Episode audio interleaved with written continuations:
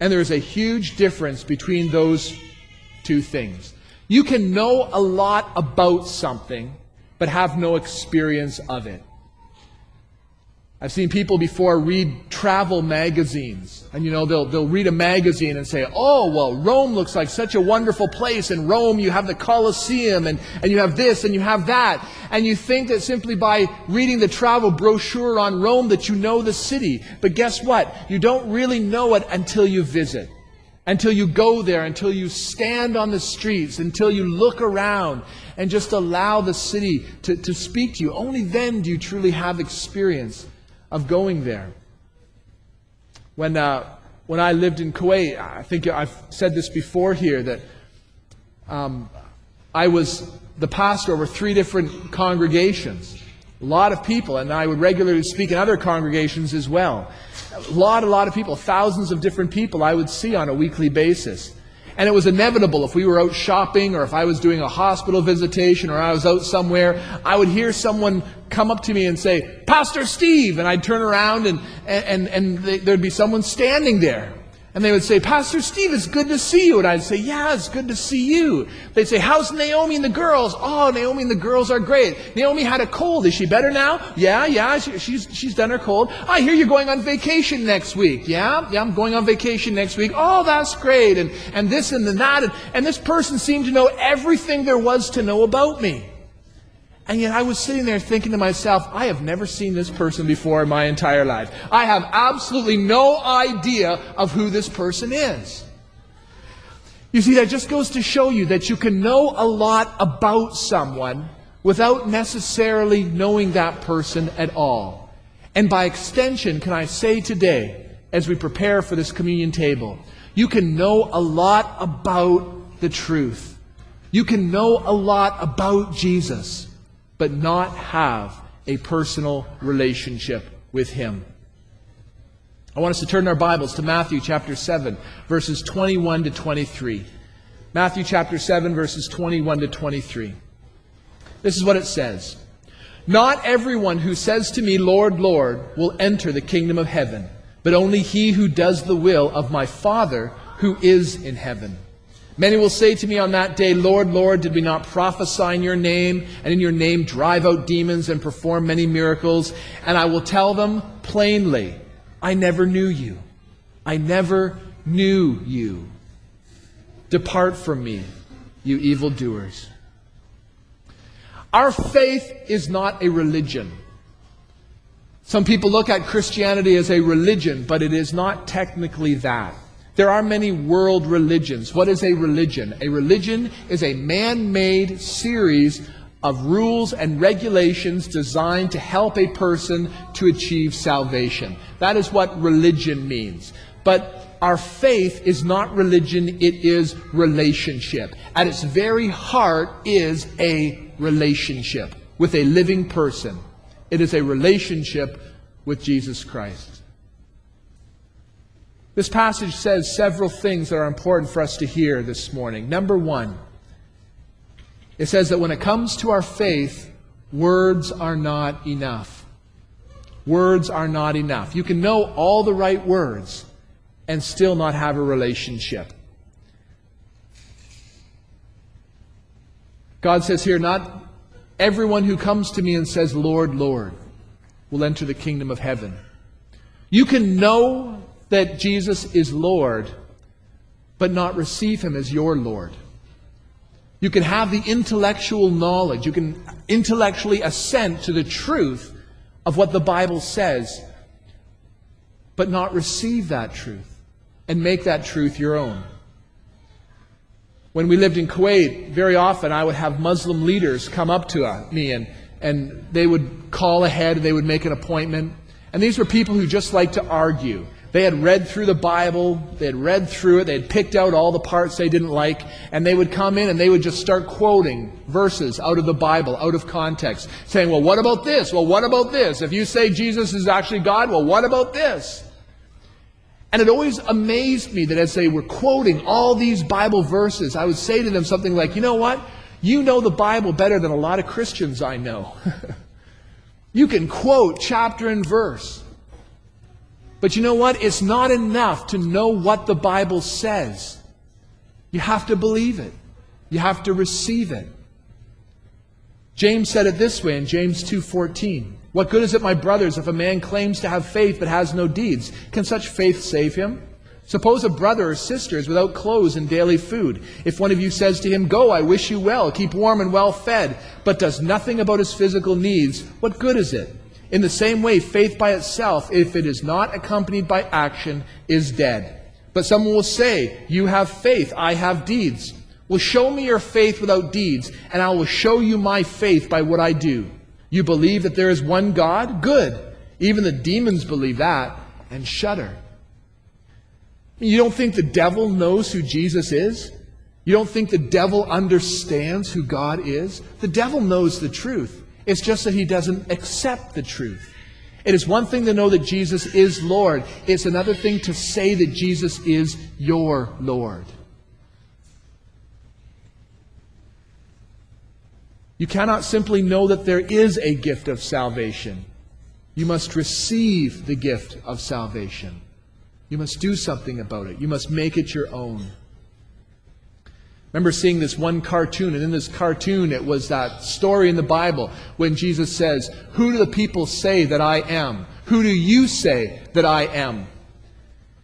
And one of the disciples stands up and he says this Jesus, you are the eschatological manifestation of the ground of our being, the kerygma in which we find the ultimate meaning of our interpersonal relationships.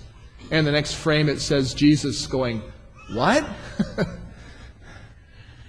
There's a lot of very smart people in the world that are very dumb. You ever notice that? There's a lot of people that have a lot of education and they've read a lot of books and they can quote all these different authors and they can use all these great big words. But you know what? For all their education, for all their learning, they're dumb. They come up with, with, with the wrong conclusions. I once heard this or saw this show, The Great Resurrection Debate. It was a video where there was a, a, kind of an evangelical pastor who was debating the fact that Jesus did raise from the dead. And there was a United Church uh, scholar there who was arguing against it, saying that Jesus didn't raise from the dead, saying it wasn't necessary for the Christian faith that Jesus rose from the dead. And this guy quoted all kinds of different authors, and he had read so many books, and he had so many degrees behind his name, and yet he was totally and absolutely wrong. You can know all the right things and still not be a follower of Jesus. Someone once said this It's not what you eat, but it's what you digest that makes you strong. It's not what you gain, it's what you save that makes you rich. It's not what you read, but what you remember that makes you learn. And it's not what you profess, it is what you practice that makes you a Christian. Heard the story that there was this guy who drove a bus for the city. And every day he would drive his route many times. He would go all the way around his route and he'd get back to the bus terminal. When he got back to the bus terminal, he had to wait half an hour before he would start out again. But you see, there was a problem. That bus terminal was kind of in the heart of the city and it was in kind of a very bad neighborhood. And all beside this bus terminal, there was this huge open field. And the field was just littered with garbage. And there were weeds. And there was graffiti sprayed all over the walls of the building around it. And it was just awful looking. It was a terrible eyesore. And every day this guy would go around and he'd do his route and he'd come back there and for half an hour he'd sit in his bus and he'd look at this disgusting field and he'd say to himself, somebody ought to do something about this. Somebody ought to clean this up. And yet day after day, week after week, month after month, year after year, nobody did anything. And so one day he says, you know what? Enough's enough. And he opened up the door of his bus. And he went walking over to that field. All the other drivers are sitting there wondering, what is this guy doing? And he went over with a green garbage bag and he started picking up some of the garbage. And he filled very quickly a bag full of garbage. And he did his route. He went around. And when he came back, he went out. And again, he picked up some more garbage. And he started doing that going around. Every time he got back to the bus terminal, he'd go out and he'd do a little bit, started pulling up some of the weeds, started cleaning up the field a little bit. And pretty soon, the other drivers began noticing that there was a difference. And so they too joined in. And pretty soon they were bringing flower seeds and planting it in that field. And they brought paint and they covered over all that graffiti. And pretty soon, that field, that empty lot, became one of the most beautiful places in the entire city. There was running water. There were beautiful murals on the buildings around it. There were flowers planted. It was like a garden. People actually would ride the bus all the way to the end and wait there for the 30 minutes to go back around just so they could see that beautiful empty lot. You know what? That empty lot never would have changed if that man had just sat in his bus and looked out and said, someone should do something about this. It wasn't until he opened up the door and took the bag and went out and started picking up the trash that something happened. And the Christian faith is like that. You can know what you're supposed to do, but until you do it, it means absolutely nothing. In the book of Revelations to the church in Ephesus, the angel writes, You are orthodox in your faith. In other words, you believe all the right things but you have lost your first love. And then it says, repent. Repent. Words are not enough, number one. But then in verse 22, it goes on to say this that works are not enough. It says here that many on that day, many, a lot of people are going to stand before God on the day of judgment and they're going to point to their works. And they're going to try to justify their life based on their actions. It says that people will come and they will say, Lord, Lord, did we not prophesy in your name? And in your name drive out demons and perform many miracles. Hey, that's pretty good. Driving out demons, performing miracles. Hey, that's, that's pretty good. And yet, you hear those words, Depart from me. I never knew you. Because just doing the right stuff is not good enough. It's not good enough. You can go to church all your life.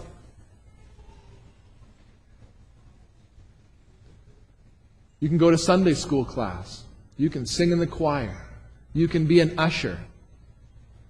You can get baptized because you're getting married and you have to. You can do all the right things and yet still not have a personal relationship with Jesus Christ. You know, Muslims believe that we go through life and we have two angels that sit on our shoulders. There's the, there's the good angel and the bad angel. The one writes down all the good stuff you do, and the other writes down all the bad stuff you do.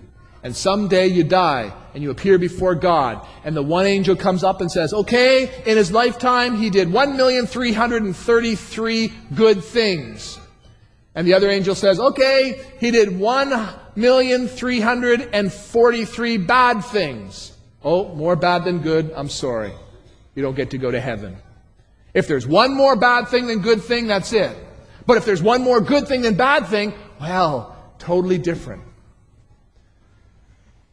That's a terrible understanding of what salvation really means. The Bible says that God has one standard, and that standard is perfection.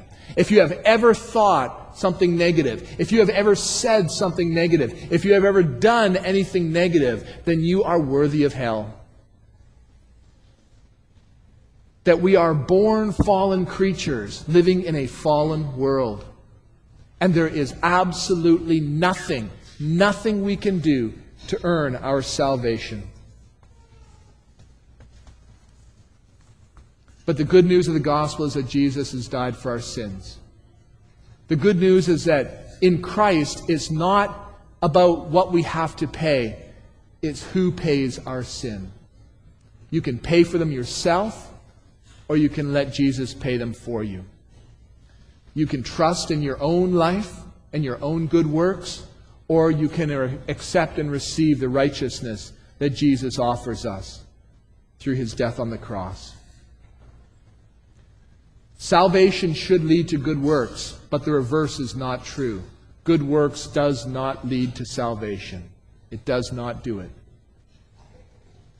Words are not enough. Works are not enough. What does it take? Does Jesus know you? Does Jesus know you? You have a personal relationship with Him? You know, this word know in the original Greek is an interesting word. There's a lot of different words in the Greek that mean know. One word is the word epistomai. It means to understand. One is the word eido, which means to perceive through one of the senses. Another is the word sunamai, which means that you can logically put things together and understand what's happening. But none of those words are used in this passage. When Jesus says, I never knew you, he uses the word gnosko. And the word gnosko is a very special word in the Greek language. It means more than just an intellectual assent. Maybe you've heard me say this before, but it's the same word used when Mary is told that she is going to have a baby. Mary says to the angel, How can this be since I have never known a man? Well, what does that mean? Mary had never known a man. Didn't she know her father? I mean, she had met her father before. She had spent time with her father. She had never met any men in her entire life. She didn't understand what a man was. No, of course she knew. She understood. She'd met people before. She'd met men before. What the word means here is that she didn't have an intimate understanding of men, that she'd never had sex before. She understood the birds and the bees, she knew all the mechanics, but she didn't have a personal experience of it. And that's what this word connotes. It means that gnosko means a personal understanding of something. And what Jesus is saying here is that I never knew you. In other words, even though you may have known the right words, even though you had done all the right things, I never had a personal relationship with you. We had never talked. We, we didn't walk together. We didn't, we didn't know each other. You didn't spend time with me. You did what you did out of religious rule, out of religious ritual. That's not enough. It's not enough to be born Mennonite. Just being born a Mennonite doesn't get you to heaven, you know, any more than being born in McDonald's makes you a hamburger or being born in a garage makes you a car. You know, it doesn't work that way. And you know what? It doesn't matter what your parents did. God has no grandchildren. Doesn't matter how godly your parents were or how godly your family was before you. Do you have a personal relationship with Jesus? There's an old term, face the music. You know, uh, if you're not careful, you're going to have to face the music for your actions. What does that mean? Well, supposedly the term face the music came out of an old Japanese play. In the play, there was an orchestra that was selected to play for the emperor. And these were the very best musicians chosen from all across the nation of Japan. And leading this great orchestra was this conductor. And this conductor would pick only the best of the musicians. And it was a very prestigious occupation. It was a very prestigious thing to be selected to be in the emperor's orchestra.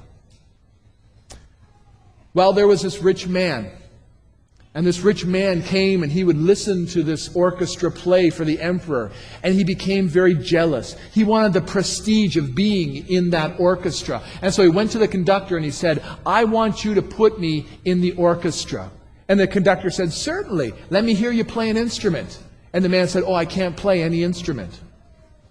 He said, Well, if you can't play an instrument, you, you can't be in the orchestra. And the man said, Look, I will pay you a lot of money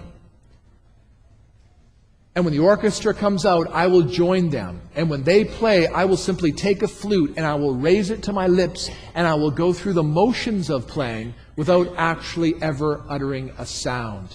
And that's what happened. He bribed the conductor. He joined the orchestra. And for years, this man followed the orchestra around. When it came to play the, before the emperor, this man would come in dressed like one of the members of the orchestra. He would sit down, and as they began to play, he would raise the instrument to his lips, and he would act as if he was playing.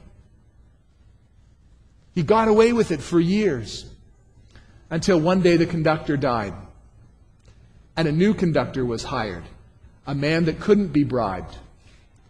And the first day, this new conductor came to the orchestra and said, Okay, we're starting from scratch. I want to hear all of you come and play for me so I can hear how talented you are. And that man tried slipping out the back, and the guy, someone grabbed him and said, You first, come up here. And they brought him up and they sat him down.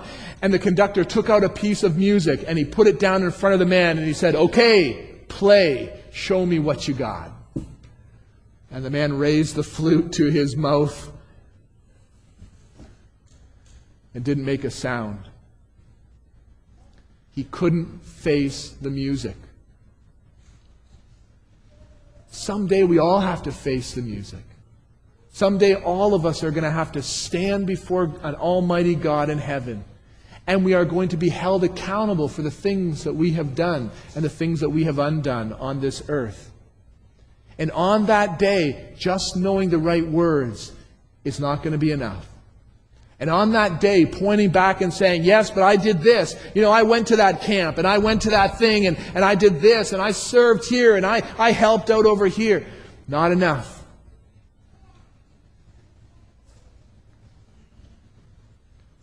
Did you know me? Did you walk with me? Did we talk together? Did we cry together when you were sad? Did we laugh together when we were happy? Was there a personal relationship? You know, you can say that someone is your best friend, but if you never talk to that person, are they really? You can say that someone is your best friend, but if you ignore that person and never talk to that person and just never hang out together, are they really? As we come to this table, as we come to this time of communion, there is only one prerequisite. Only one prerequisite for taking this cup, for taking this bread. And that is do you know the Lord? Are you walking with the Lord? Do you have a right relationship with Him? This is not a EMMC table. This is a table for all who call Jesus Christ Lord and who follow Him. Let's bow our hearts together in a word of prayer. Let's pray together.